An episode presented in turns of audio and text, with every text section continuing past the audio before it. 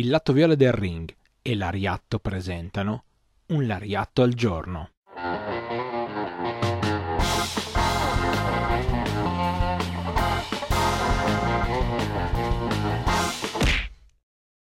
Benvenuti a tutti a questo nuovo appuntamento con Un Lariatto al giorno. Io sono Stefano, una delle voci di Lariatto e sono qua per raccontarvi qualcosina che vi stuzzicherà, vi farà venire voglia di andare a conoscere in modo più approfondito Onita. Sì, Onita, croce delizia di questo programma. Voi sapete, io ve l'ho promesso tempo fa. Ogni tanto Onita sarebbe saltato fuori ed eccolo qui, pronto, scattante. Onita dovete sapere che ai primi ai primordi della FMW, stava cercando di cavalcare un po' quella eh, diciamo, popolarità che gli era uscita fuori proprio con questo angle che aveva fatto per creare la Frontier Martial Art e sostanzialmente ha cercato in tutti i modi di mantenere alta l'attenzione su di lui. Una delle cose che ha pensato è stata ma perché non andare a Porto Rico? Porto Rico dove sostanzialmente è morto, ucciso, quindi morto in modo violento, Bruiser Brody.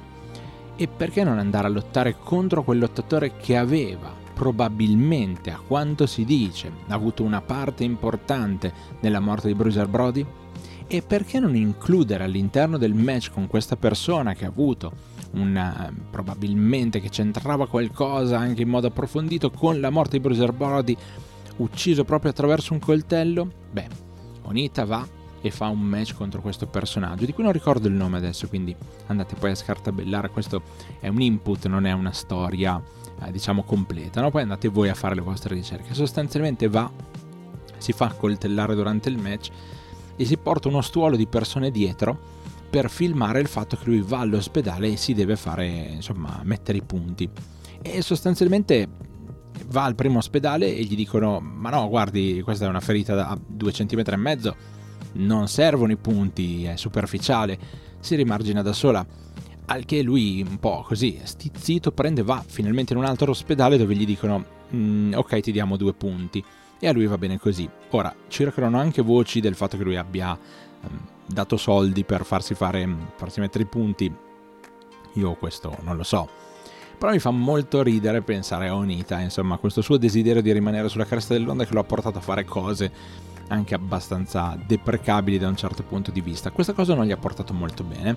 In Giappone, quando è tornato, le cose non sono andate perfettamente per lui, è stato bacchettato tanto, nonostante avesse il rispetto comunque delle persone che contavano veramente in Giappone, per esempio di Giant Baba lui comunque ha avuto un po' di problemi diciamo con l'opinione pubblica perché andare a toccare un personaggio come Bruiser Brody e andare sostanzialmente a prendere in giro non era l'intento che ha avuto Nite però ne è risultato un po' questo. Ha creato qualche problema. Nulla di preoccupante FMW poi è andato avanti molto bene non ha perso popolarità però diciamo che non ne ha nemmeno guadagnata e forse ha cominciato ad abbassare un pochino mm, diciamo, il colore delle luci che eh, gli stavano addosso in quel periodo. Sta di fatto che eh, è stato un elemento interessante da raccontare, un po' bizzarro, un po' particolare, un po' creepy c'erano tutti gli elementi per poter essere parte di questo lariatto quotidiano. E quindi grazie per aver seguito, vi do appuntamento ogni giorno dal lunedì al venerdì su YouTube o su Spotify con un lariatto al giorno, continuate a seguirci e supportateci anche sul canale YouTube del Lato Viola del Ring, dove tutti i martedì alle 18 siamo in live per parlare di quella che è l'attualità del pro wrestling giapponese. Grazie davvero di cuore a tutti, ci risentiamo come sempre ovviamente, alla prossima!